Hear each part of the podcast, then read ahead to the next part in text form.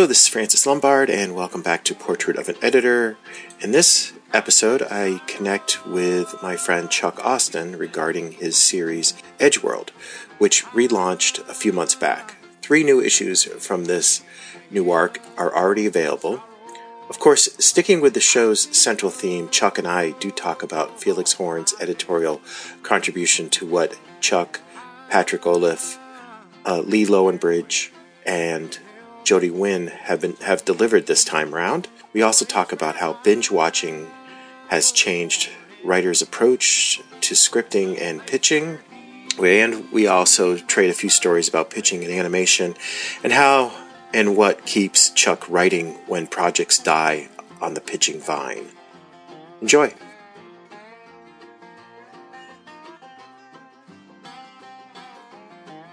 Chuck, welcome back to well, portrait of an editor. no, even though you're not really an editor, but it's been two years uh, since we talked about Edgeworld, and so just because it's my podcast, I can now talk about the new run of Edgeworld, and wanted to catch up with you. And you're actually going to be, I think, the first person I talked to about uh, a Comixology series um, ever since sort of the whole bloodletting that just occurred at Comixology, and I'm disappointed by it because the original Comixology, because everybody, including talking to you, talking to Will Dennis, a lot of a lot on and off air, even talking to Scott Snyder and a whole bunch of. I've had other editors too. I had Biz on a while back. You introduced me to her, and she. I'm yeah. glad to see her back editing Edgeworld. Um, that it just seems to you know what Chip had done and what was being done over there at Comixology, it was a great thing. It was a nice thing.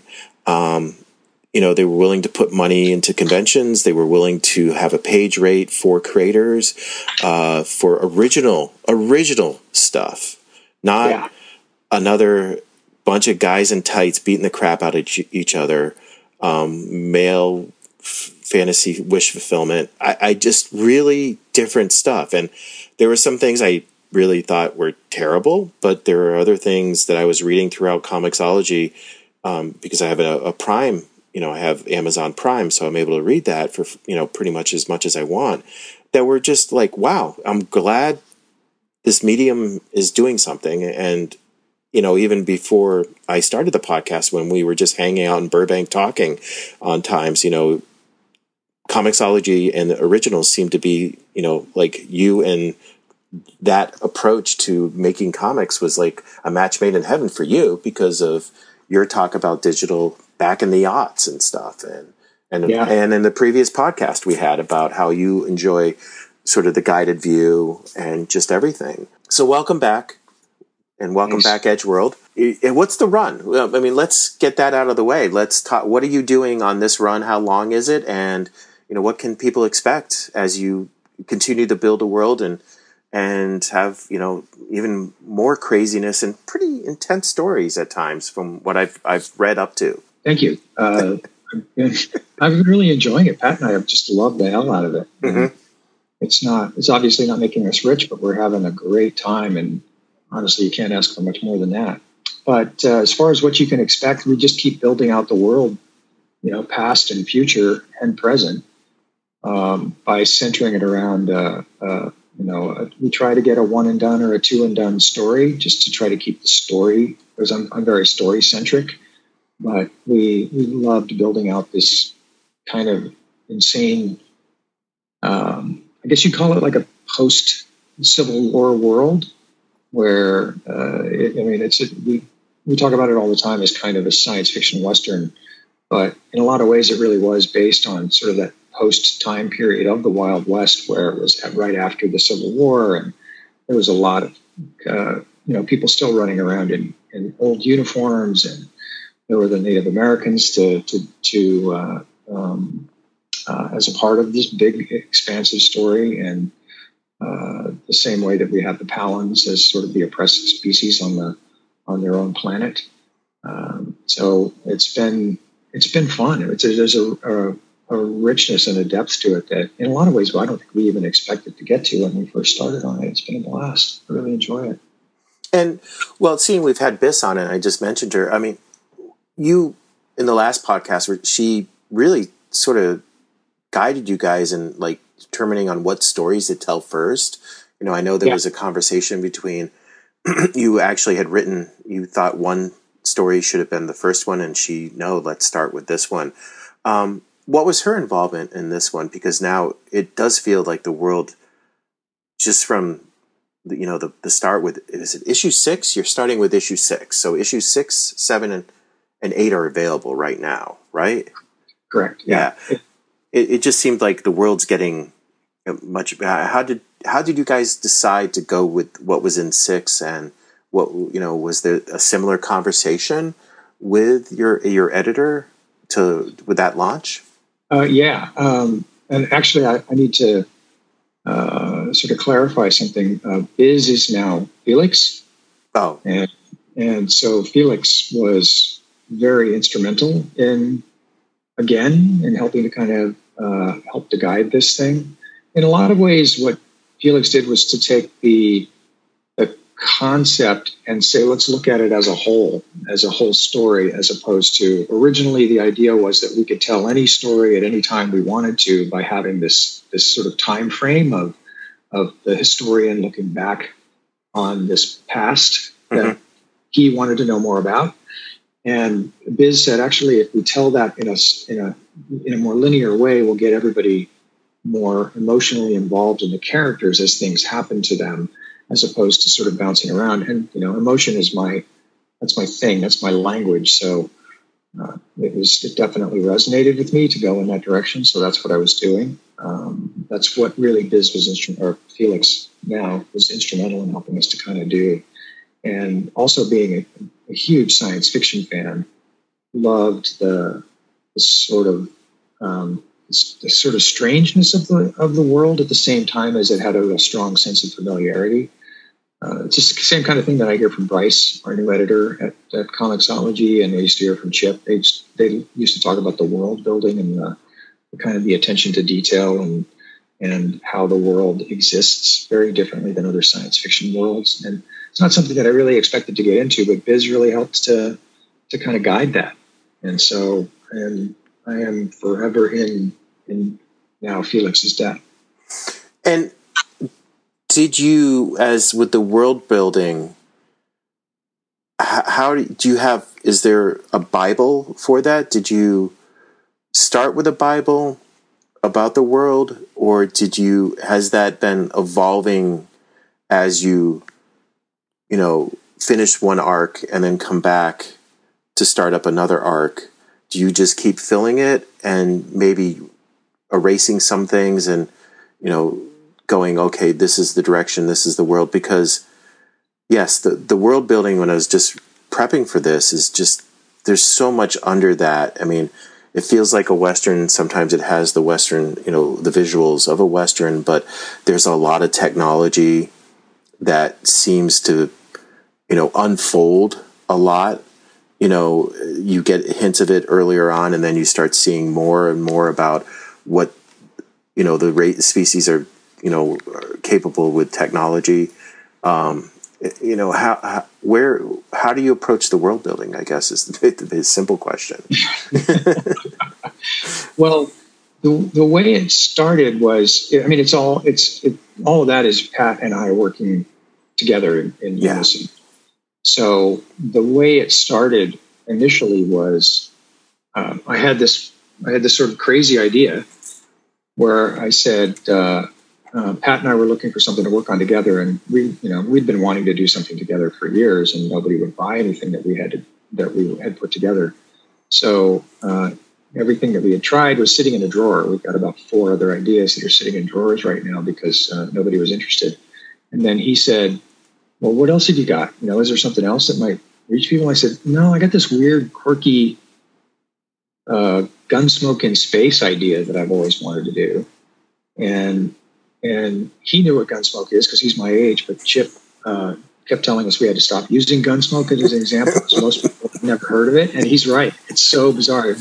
Uh, uh, it was only the longest running television show, I think. Exactly. and it started out, it's so long, it started out as a radio show.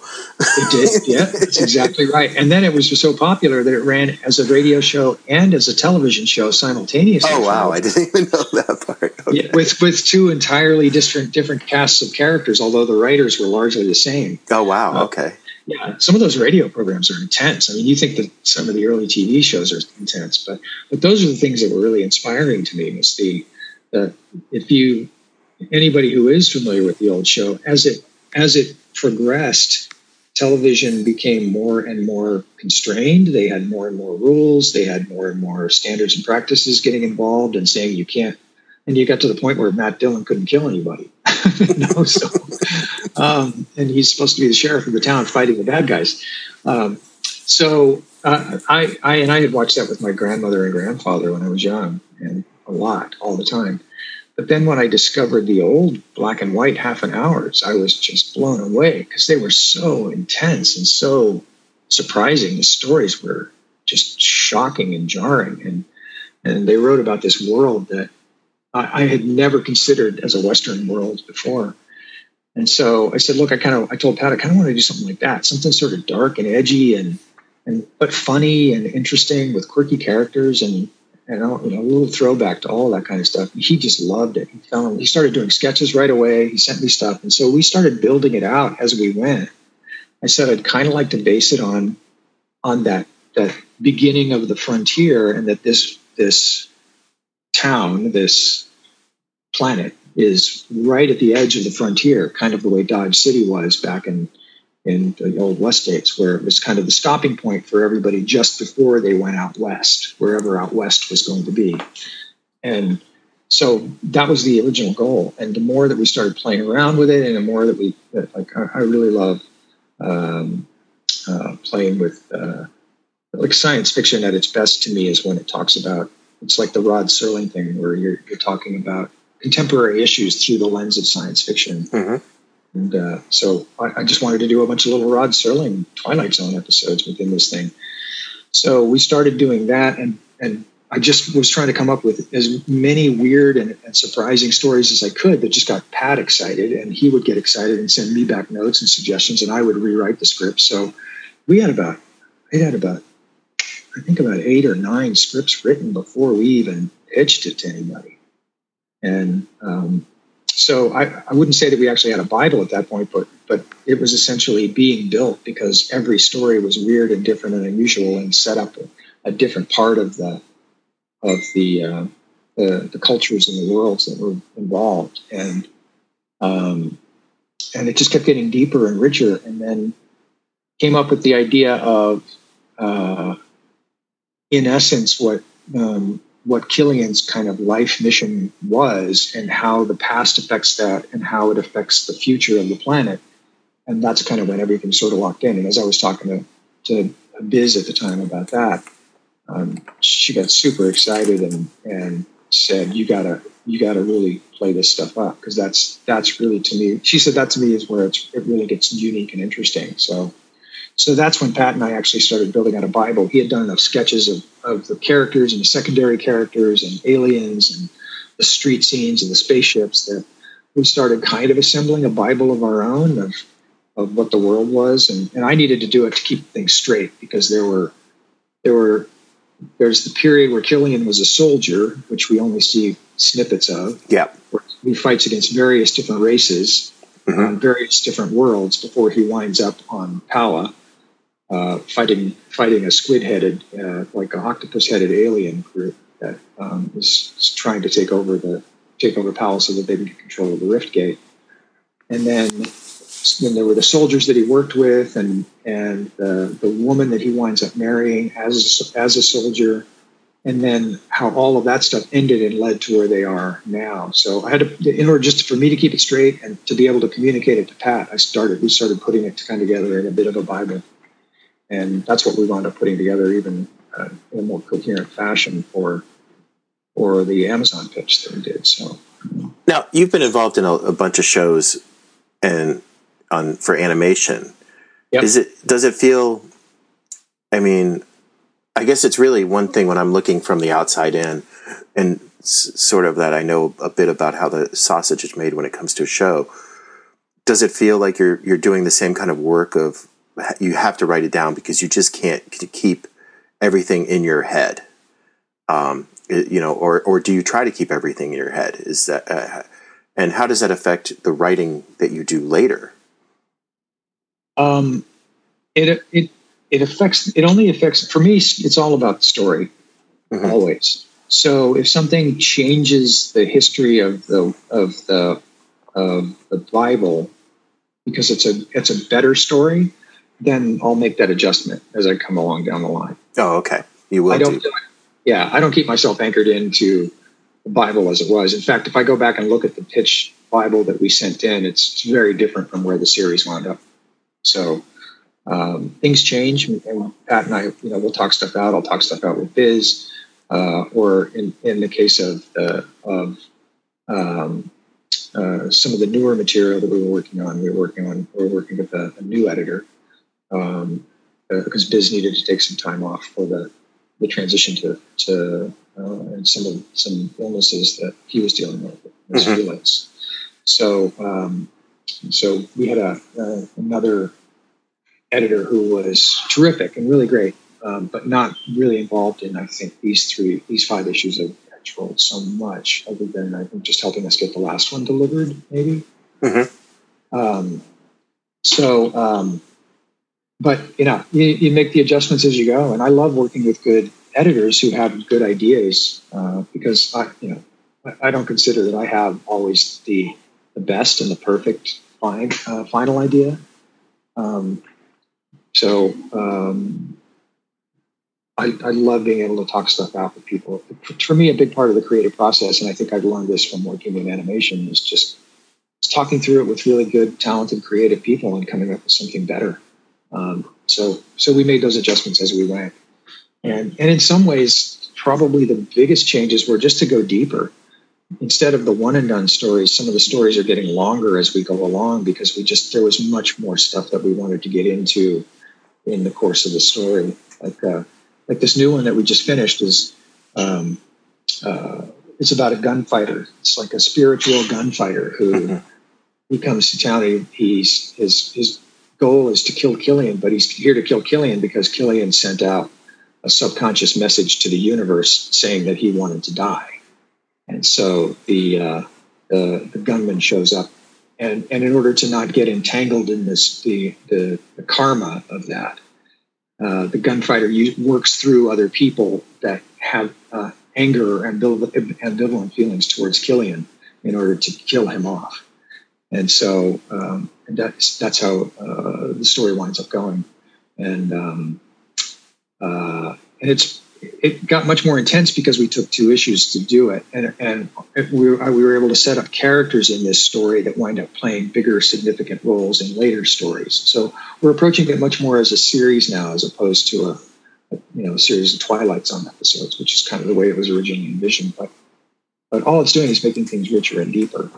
Um, there's a lot of stuff that's going on that now that we're able to get into with Killian's wife, who um, winds up being a uh, kind of a guidepost for Chila as Chila gets older and uh, sends her in a direction more of being a uh, a revolutionary who wants to take the planet back, and that harkens back to what she's because there's this mystery about Killian's wife that he she doesn't know about and she desperately wants to know because of the skeletons that they discovered in the second issue. Yeah. Uh, Sheila just keeps digging and digging and digging on this point because it just it has great resonance and, and uh, we were able to get into that resonance in this this last two issues and why she was so angry at Killian and why she is able to be manipulated by the gunfighter when he comes into town. So just able to get into all of that kind of weird, unusual stuff and, and kind of the religion of the of the planet. Just little asides that I didn't, didn't expect to get into, like the fact that, a, that they worship a goddess instead of a god, and and that they have other uh, other ways of worshiping. That they're also they're, they're, in a future issue, Chila, against her wishes, goes to a spiritual immersion school and winds up learning a lot of spiritual tricks that help her to to look into the past and see Killian's past with his wife to find out more about the woman. There's so many layers going on to find out that, like, oh, wait. So everything I've been reading, Killian doesn't really remember a, some of his past because yep. of what you revealed of how the humans uh, prep their soldiers for, yeah. for battle. And yeah. so all these patchwork stuff I've seen up to issue, you know, well, eight now of his past and the wife and everything. It's just, I mean, it's really, it's not, it's a tease, but it's actually really character motivated, character driven, I guess is the right term, character driven, uh, because of what you guys, re- you know, reveal, I think in seven about the, the doctor and, and the patchwork and how they prep soldiers and stuff like this. So, I mean, yeah. for me as a, a, reader, I'm like, okay, you know, I'm seeing something, a layer and layer of this onion. It's really an onion. And, you, you know, even though it might just seem like, oh, it's a Western in space, but there's a depth to things um, that you're un- unfolding. But, and it's a different kind of storytelling than just the one, you know, the one, the episodic aspect that you sounded like you were interested in trying and did do a few times. So, it, but I guess you seem to be having a lot more fun with the, the world building too. Yeah, I'm world building, and I'm, I'm, more of a character guy anyway. Mm-hmm. Uh, I, I, mean, I love those old um, one and done stories that I used to watch when I was a kid, but I'm definitely much more of a character person. Well, so I, I, was, get, I, get, a bit of both. I do get a bit of both. Well, so you're you're still. I mean, you're in animation. I mean, I always yeah. heard this thing like in pitching. It's like the episodic seemed to be like a, a bad word you know, and it was all character driven, character driven, which I understand. Um, I was what you know, there was one a light bulb literally went off over my head watching a, an episode of Mad Men and realizing that that's you know it's all pure character driven. I don't think I've seen a show that like Mad Men that's just pure character. Um, yeah, you know, uh, that there's really at times there were no goals to be achieved in any of the episodes you're, you're still getting that. I mean, Hollywood seems to be motivated on that. Is that is that true or? Uh, you, you, mean in, Hollywood in general? well, I mean, I just what you're getting back from people while you're there, will which I, and as you just said, you're a very character focused um, writer too. Uh, yeah. I'm sorry about the sort of wacky question. no, no, no. It's a good question actually because it's one that we struggle with, all have struggled with quite a bit in the business, where particularly with streaming services the way that they are now, so much of it is about the binge watch, you know, mm-hmm. about people watching six or eight episodes almost as a continuous movie as opposed to we've had these conversations where do we create episodic series because the, the original idea for that was i mean when i was younger everything was episodic yeah. You may have had characters within an episode that had specific personalities, but and they had their scenes and their moments, but whatever happened to them in an episode did not necessarily carry forward into the next episode at all. They were all very story centric. And the idea behind that was that eventually all of those episodes would be stripped uh, or put into a, a uh, what's called a, a, syndication strip so that mm-hmm. you could run them in any sequence. They didn't have to be run in order. Yep. You could just you could hand it off to, to an intern to have them load it up load up the videotape and, and run it at two o'clock on a on a Friday. And it didn't matter if they chose episode 121 or if they chose episode 16. They could pick either one of them, and that's why you could trust it to an intern because you didn't have to pay very much. So now we're in a situation where everybody wants to see a longer, deeper, kind of richer storyline, and so we we we were when I started at DreamWorks uh, when they had just sort of sold this all of this stuff to Netflix. We were still sort of navigating that. And so when I was working on Croods, there was a lot of discussion about whether or not we do it as episodic or whether or not we do it as a continuous, long running series. And some people have gone that way entirely, so that you cannot watch a, a, an episode of television independently of the other eight or 10. Um, and other people have continued to do stories, and some people have done a kind of a blending of the two. And I think that's a kind of where we wound up was a, a blending of the two, where you have uh, they, they do have a, a, an episodic conclusion that the story comes to. Just like I said, because I I come from that background that's much more interesting to me. But you also do have the character bits that continue to run serialized through through an entire um, through an entire story. So what I had set up initially was that idea that you could run these episodes in any order and it wouldn't really matter. You could just pick up a comic, read one, and not worry about if you'd read one before or read one after. But we very quickly got to the point where that's not really so much what the marketplace is anymore, even in comics. People are looking for the, at least a five issue trade that they can read in one sitting that gives them a satisfying conclusion of some kind and that can mean individualized stories, but they still want some kind of a thread that runs through it from the beginning of, of the first issue to the, the, end of the last issue of whatever your trade is. I, I, don't know if you follow comics at all, but um, Marvel tried doing um, uh, what is it, All Out Avengers, which was an attempt, and I, I think it worked uh, to like recreate grabbing an issue off the spinner rack, where you're jumping in you know, and you might not have read the issue before or find the issue after. Um, I think they got a. It feels like they got a bit of a cold feet because it's being spun into something else. But I was fascinated by the idea, and I, I really, you know, I haven't read an Avengers book in a long time, so um, I, I got to go probably try reread it and maybe hopefully get Tom on the on the radio show and interview him about that idea because it it was interesting of like just being able to jump into stuff, which I think sometimes I don't even start series because I can't just plop right into the middle of it anymore. Yeah. There's a lot of things yeah. I just avoid or like, oh, I'll have to, I'll put it on the list, you know, for yeah. five years down the road. I'm the same. I still haven't seen uh, Breaking Bad. I still haven't seen Breaking oh, really? Bad because I know it's a huge commitment, you know, yeah. and I, I just haven't got the time or the energy to put into a massive commitment like that. Um, so no, I get it, and and I, I would have. There's a, but there comes a part where I think you know you're. I'm at that age now where that just that that ship may have sailed. That just that may not be the way stories are going to go for quite some time, if ever again. Because even now, I, when I've seen reviews of Edgeworld, people are actually liking the fact that they're not so much the one and done stories. They like the idea that this is now the characters do sort of continue on and we're getting this sort of deeper richer look into them. So you know maybe there's something maybe that's just how it's that's just how it's gone. Maybe that's just how people are going to look at things. That's how my son tends to look at things. Although at the same time he loves twilight zone. Oh yeah. Okay. Yeah. Short stories. Basically it's a short story of yeah. what 20 25 minutes or something. Yeah. but when it comes to Edgeworld are you thinking of a because you do run in like f- what five issues a, pop, I mean, do you have do you are you looking at this one to have an overall arc where there is sort of a storyline that pays you know comes to a, a, conclusion at the end of this run? Do you look at it that way of like I have five issues to tell a bigger you know bigger story?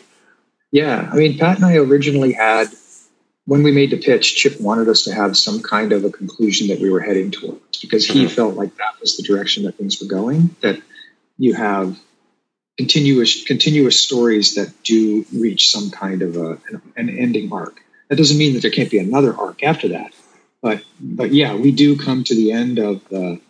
Uh, not at the end of this five issues, but you know, God willing that we get the next five issues um, we get to the end of the story of uh, basically starts off in issue three where um, Killian uh, kills Chila, his father, mm-hmm. and, and his best friend, and and we get to the conclusion of that and how that reconciles by the end of uh, the 15th issue. And then at that point, it begins a whole different um, type of series or a whole different series that would con- could continue on for another 15 or however long we wanted to go. But, but that story and the, the, the story with the historian, that stuff all winds, wraps itself up uh, at the end of the uh, end of 15 issues. At least that's how we had planned it initially. Uh, well, I have to ask you, seeing you are the first person I've had a chance to talk to who's working with Comixology after what just happened a couple, I think it's two months ago now. Um, yeah. h- how do things look for you?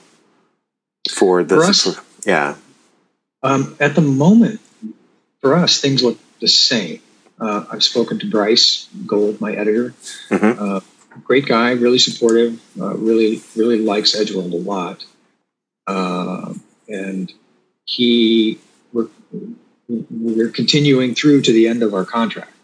So um, it, there won't be any disruption, and we'll continue to produce it. Um, so uh, and all you know that includes anything else that might or might not be happening in the future. So um, uh, at the moment, that doesn't look like it's changed. Now I don't know how far that goes. Uh, you know, as as we both know, I mean, you you worked you were out here with me working in television for a while, so you mm-hmm. know that, that it, things can change overnight. yeah, uh, Bob Iger can be the president of Steve, uh, CEO of Disney uh, on a Sunday night in the middle of an Elton John concert. um, so it it just things happen. You just never know. Yeah, I I um, had the greatest pitch I ever did and I was like, you know, the goal is to sell it in the room, which you know that means six months of negotiations after. But um, right. I thought I had, I thought I had knocked it out of the park. I was like, oh my god, I don't believe I was, you know, from arriving in LA to that moment. I was like, I never saw myself being able to just bring it like that.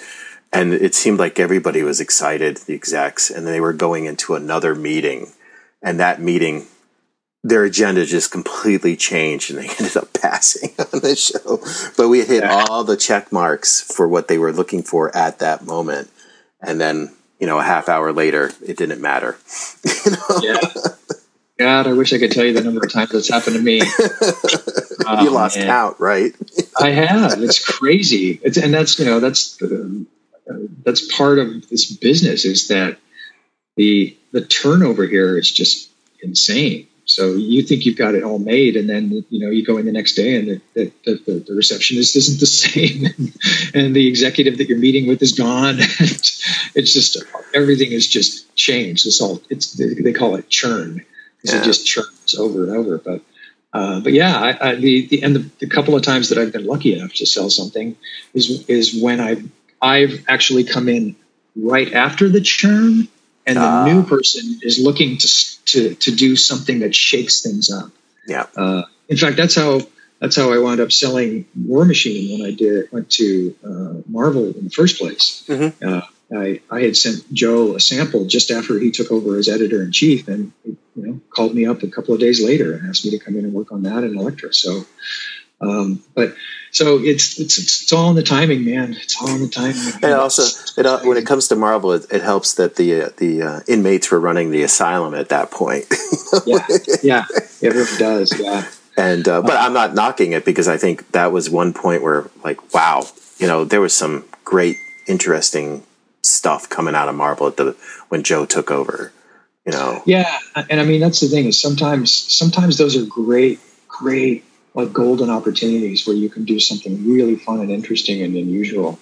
Um, I mean, our mandate when I came in was that we were we were supposed to broaden out the marketplace. They wanted us to appeal to the everyday reader again instead of just comics fans. So um, we got to try some things that I never in a million years thought that they would ever let me do. And it was so yeah, it was terrific. I really, I know everybody has mixed feelings about it, but I had a great time. Um, I really enjoyed it when I was working at Marvel back then. Now, with your toe, in with Comixology, with your toe in comics right now, and if you know the whole thing with Amazon, you know they're even though they're paying page rates and you know have an idea of how much money per issue they're making because you're making full color books and and then you're there must be a deal you know that whatever the dark horse deal is for printing them but i mean it's very small compared to what you know the money that amazon makes but it just feels like you know chip left um, you know they just had a bunch of layoffs. It just like it feels like this hollywood churn has sort of infected comics in a way. But i mean how do you I mean, I guess one question is like when you're you're hearing this and you're seeing this, you know, when you wake up and whenever you read your news, do you how do you just keep producing and writing? Do you just because you got a contract, or do you just like uh, maybe you know what keeps you going during points like this? Well, I mean, for me, I, I'm old enough now that that I've had some success. I mean, it's not like I've had a, a massive amount of success, but Tripping the Rift, a lot of people don't know it, but it was the number one uh, number one television show for the first several episodes that it was on uh, Sci-Fi Channel. So mm-hmm. I had some, it, things things did quite well for us. and that's another great example of we went in and they got pregnant in the room, and then you know seven years later they bought it. so uh, you know, you know, those things could take forever. But, but for me, the way that I keep motivated is um, is that I've been lucky enough that the things that really get people excited and that really drive forward are the things that I did that were just for me. They were not the things that I did chasing after some, uh, you know, trying to create the next Marvel superhero or trying to create the next anything uh, or trying to to follow a trend of some kind. You know, uh, nobody. When Pat and I started working on Edgeworld, I, I, actually had to ask him if he really wanted to do it because nobody had bought anything that we'd done, and Edgeworld seemed like it was the least marketable of, all mm-hmm. of, of all of our ideas. But but he loved it. I was so super passionate about it. I had been for a really long time, so much so that I've been taking notes and writing little things about it for a number of years. Um, and this, it was the same way with Tripping the Rift. Nobody came to me and said, Hey, we're looking for a really raunchy, edgy science fiction series that makes fun of Star Trek, Star Wars, and anything else science fiction you can throw in there. Um, nobody, nobody was looking for it. And then nobody didn't want to buy it at one point. I mean, we had so many people that were fascinated and interested that, uh, and we would, or we would get meetings like Fox called us in for a meeting and said, uh, "Hey, we can't. There's no way we'd ever be able to run this. But if you guys got anything else that's cleaner?" so even if so, getting motivated has never really been hard for me in a lot of ways because I've, you know, the, when I'm when I create something out of whole cloth, it if it doesn't sell itself, it opens doors. It gets me meetings. I've had so many great meetings for just the weirdest, craziest projects that I've done. My and, ex-wife and I wrote a screenplay about the first woman major league baseball player. Nobody was looking for a script like that, but we met with everybody. Um, I wrote a, I wrote a, a, what wound up being a kind of a precursor to Edgeworld, a science fiction screenplay, and it, it, was one of those things that was way too expensive to meet, but I got to meet with Ridley Scott's people because he was looking for something to make that was, you know, science fiction again.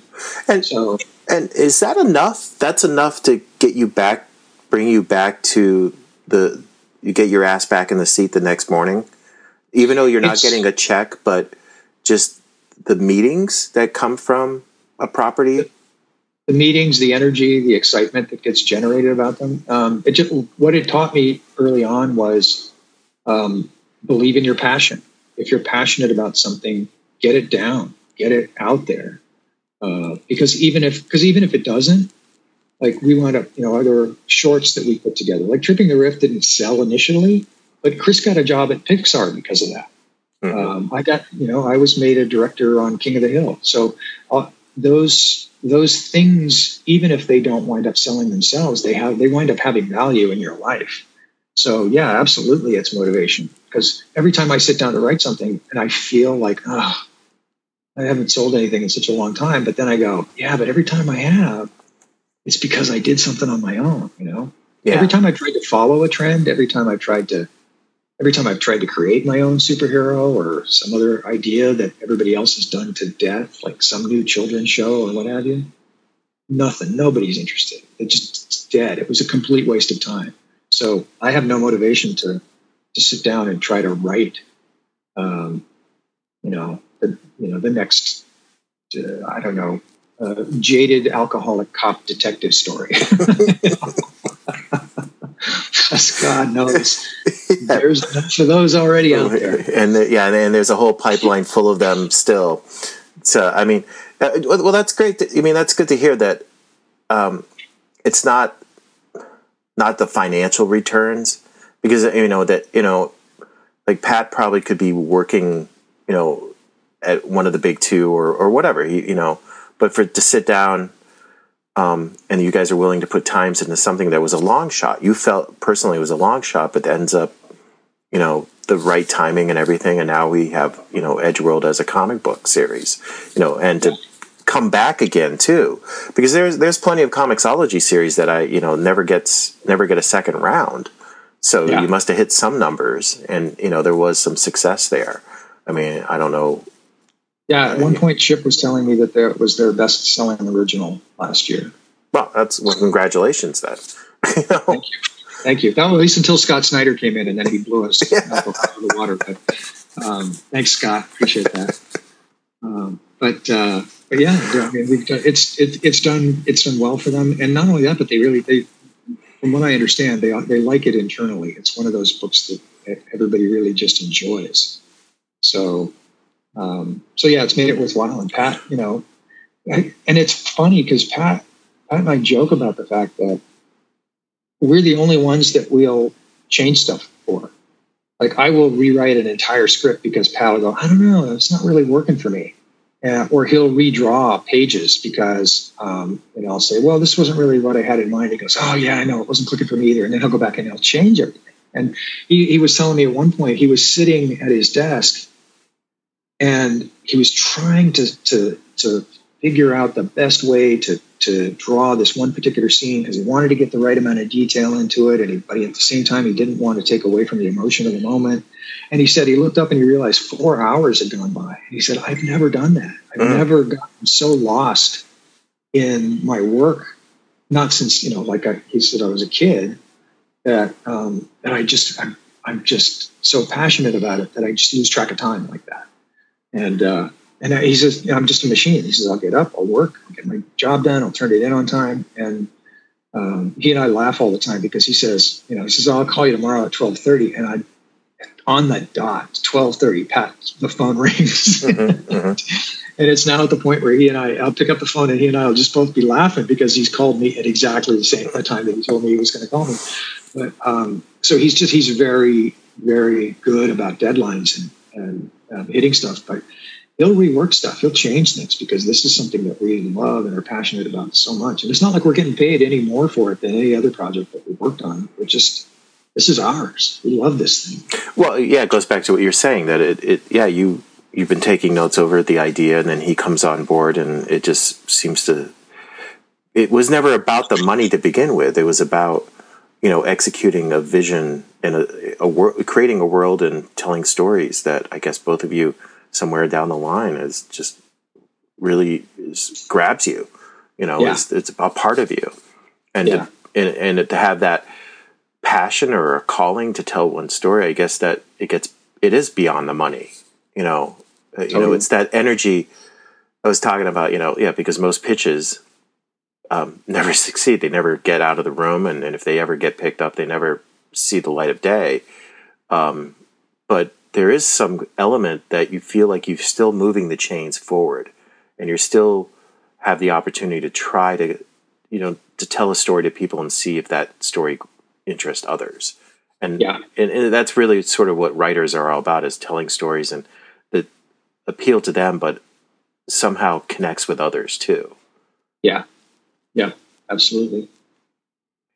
So um, I promised to get you out. I think we we're running a bit long, but I was just wondering about with Edgeworld. I'm glad that you know the comics things sound good with Comixology still, and to see you know this round. Um, what I mean is there. I guess for somebody who might be listening for the first time, where would you say they should jump in? Should they try to get you know the the beginning and go digital because of you we've talked in the last podcast of how you write towards sort of the guided view. Um, yeah.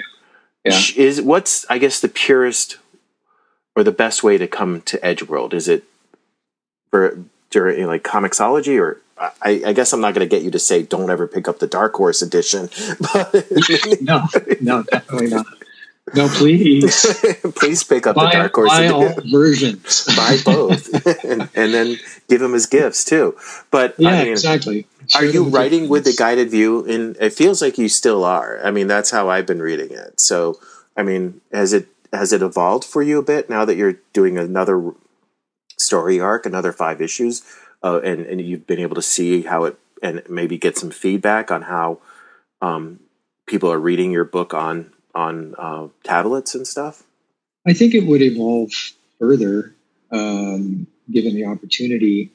But the weird thing about the weird thing about Comixology is that um, so many people read it as a comics page anyway on their computer. They don't they don't they don't use guided view. Oh. So for me, I mean, I love guided view because to me, it's it presents it in a way that I know we talked about this before, and I don't like I don't mean to repeat myself, but it prevent, presents it in a way that is is much more of a dramatic reveal. You can't see what's on the bottom right hand corner of the next page. You can't see any of the surprises that are coming. Every panel gets revealed to you, and it it helps to move the story forward in a specific way. I, Pat and I were surprised to find, even as much as we planned for guided view, that when we were reading through the books after they had been converted to guided view, we were surprised to find out that we laughed more uh, at jokes because because your eye is focused on that one image and you're focused on the one gag. So it makes it just makes it funnier because all the other distractions aren't in all of the panels around it. Uh, and sometimes when you're reading stuff, you can sort of skip by some of the visuals to sort of get to the next word balloon, and you don't do that in guided. Oops, mm-hmm.